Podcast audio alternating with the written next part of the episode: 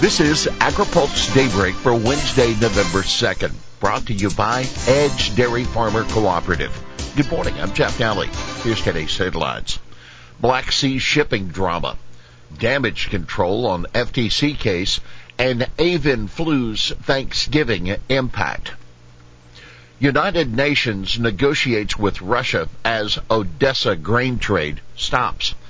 The inspections of ships hauling grain out of Odessa ports will stop today as United Nations officials scramble to try to convince Russia to resume participation in the Black Sea Grain Initiative.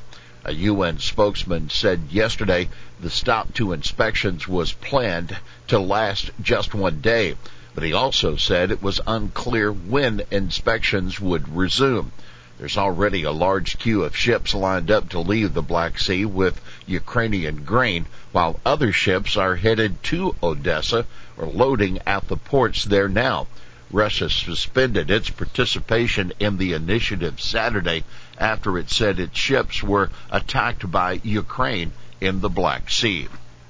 We are at the moment very actively engaged with Russia's Joint Coordination Center members on issues to bring them back to full participation as soon as possible, said UN Undersecretary General for Humanitarian Affairs Martin Griffiths. For more on the Black Sea situation, plus a look at the impact rural areas could have on the midterm elections, read our weekly AgriPulse newsletter. Syngenta reaches out to dealers on the FTC case. Crop protection giant Syngenta is reaching out to its distributors and retail customers to defend the company's key AI discount program that's now under scrutiny following the September 29 lawsuit filed by the Federal Trade Commission and 10 state attorneys general. The complaint filed in the U.S. District Court in the Middle District of North Carolina accused Syngenta and Corteva of using loyalty programs with pesticide distributors to discourage generic competitors from the market.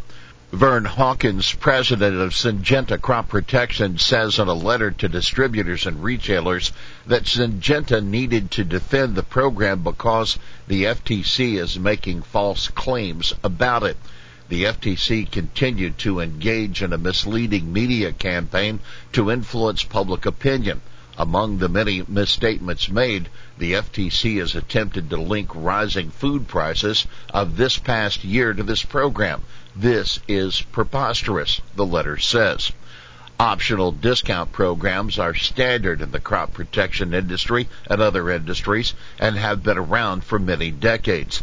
Hawkins says the discount program will remain active and available while the challenge is resolved. He is encouraging retailers to share the letter with customers. We are disappointed that the FTC has chosen to disregard the pro-competitive effects these discount programs provide to you, including greater choice and lower prices, the letter says. We'll have more AgriPulse Daybreak after this. Daybreak is sponsored by Edge Dairy Farmer Cooperative, the third largest dairy co-op in the country.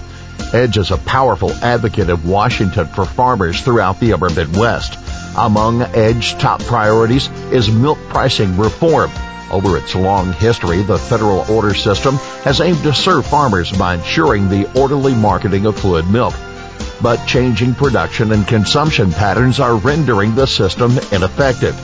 Edge envisions changes that create flexibility, promote fairness, and strengthen the relationship between farmers and processors. Welcome back to AgriPulse Daybreak. On the Thanksgiving menu, smaller, more expensive turkeys. That Thanksgiving turkey is likely to be smaller this year and more expensive due to the avian flu outbreak. I don't think you're going to have to worry about whether or not you can carve your turkey on Thanksgiving. It's going to be there, Agriculture Secretary Tom Vilsack told reporters. It may be smaller, but it'll be there. According to CoBank, the retail price for whole turkey has hovered around 90 cents to a dollar a pound over the last decade.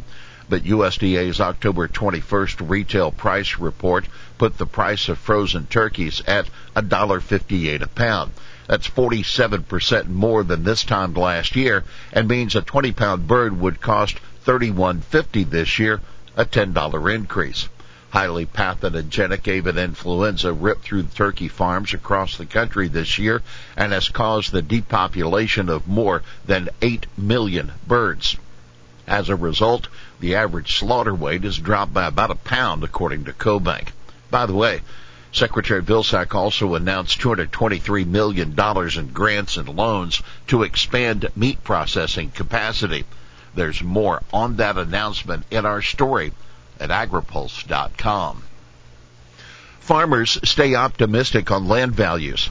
Farmers remain bullish on farmland prices despite their concerns about the overall farm economy. Measures of farmers' short-term and long-term views of farmland values both rose in October.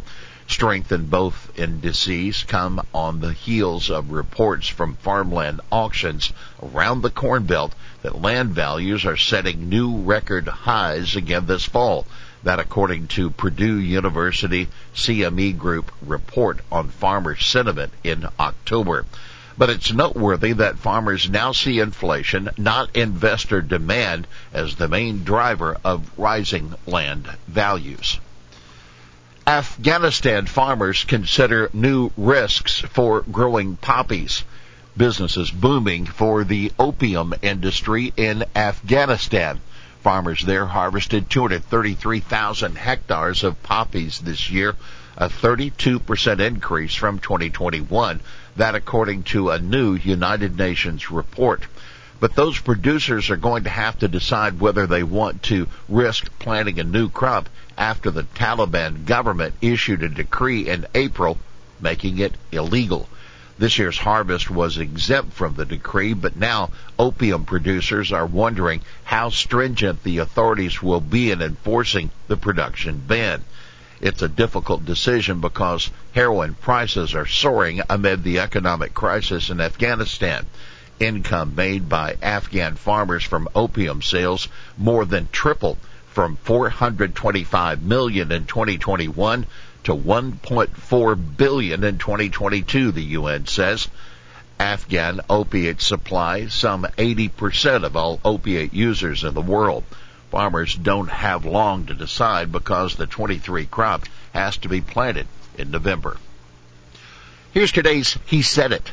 If Russia doesn't allow this to go, they're going to be guilty of two things, starvation and malnutrition. That's Senator Chuck Grassley of Iowa on Russia's announcement that it was pulling out of the Black Sea Grain Initiative that has assured a flow of food crops and fertilizer. Well, that's Daybreak for this Wednesday, November 2nd, brought to you by Edge Dairy Farmer Cooperative. For the latest news out of Washington, D.C., visit agripulse.com. For AgriPulse Daybreak, I'm Jeff Nalley.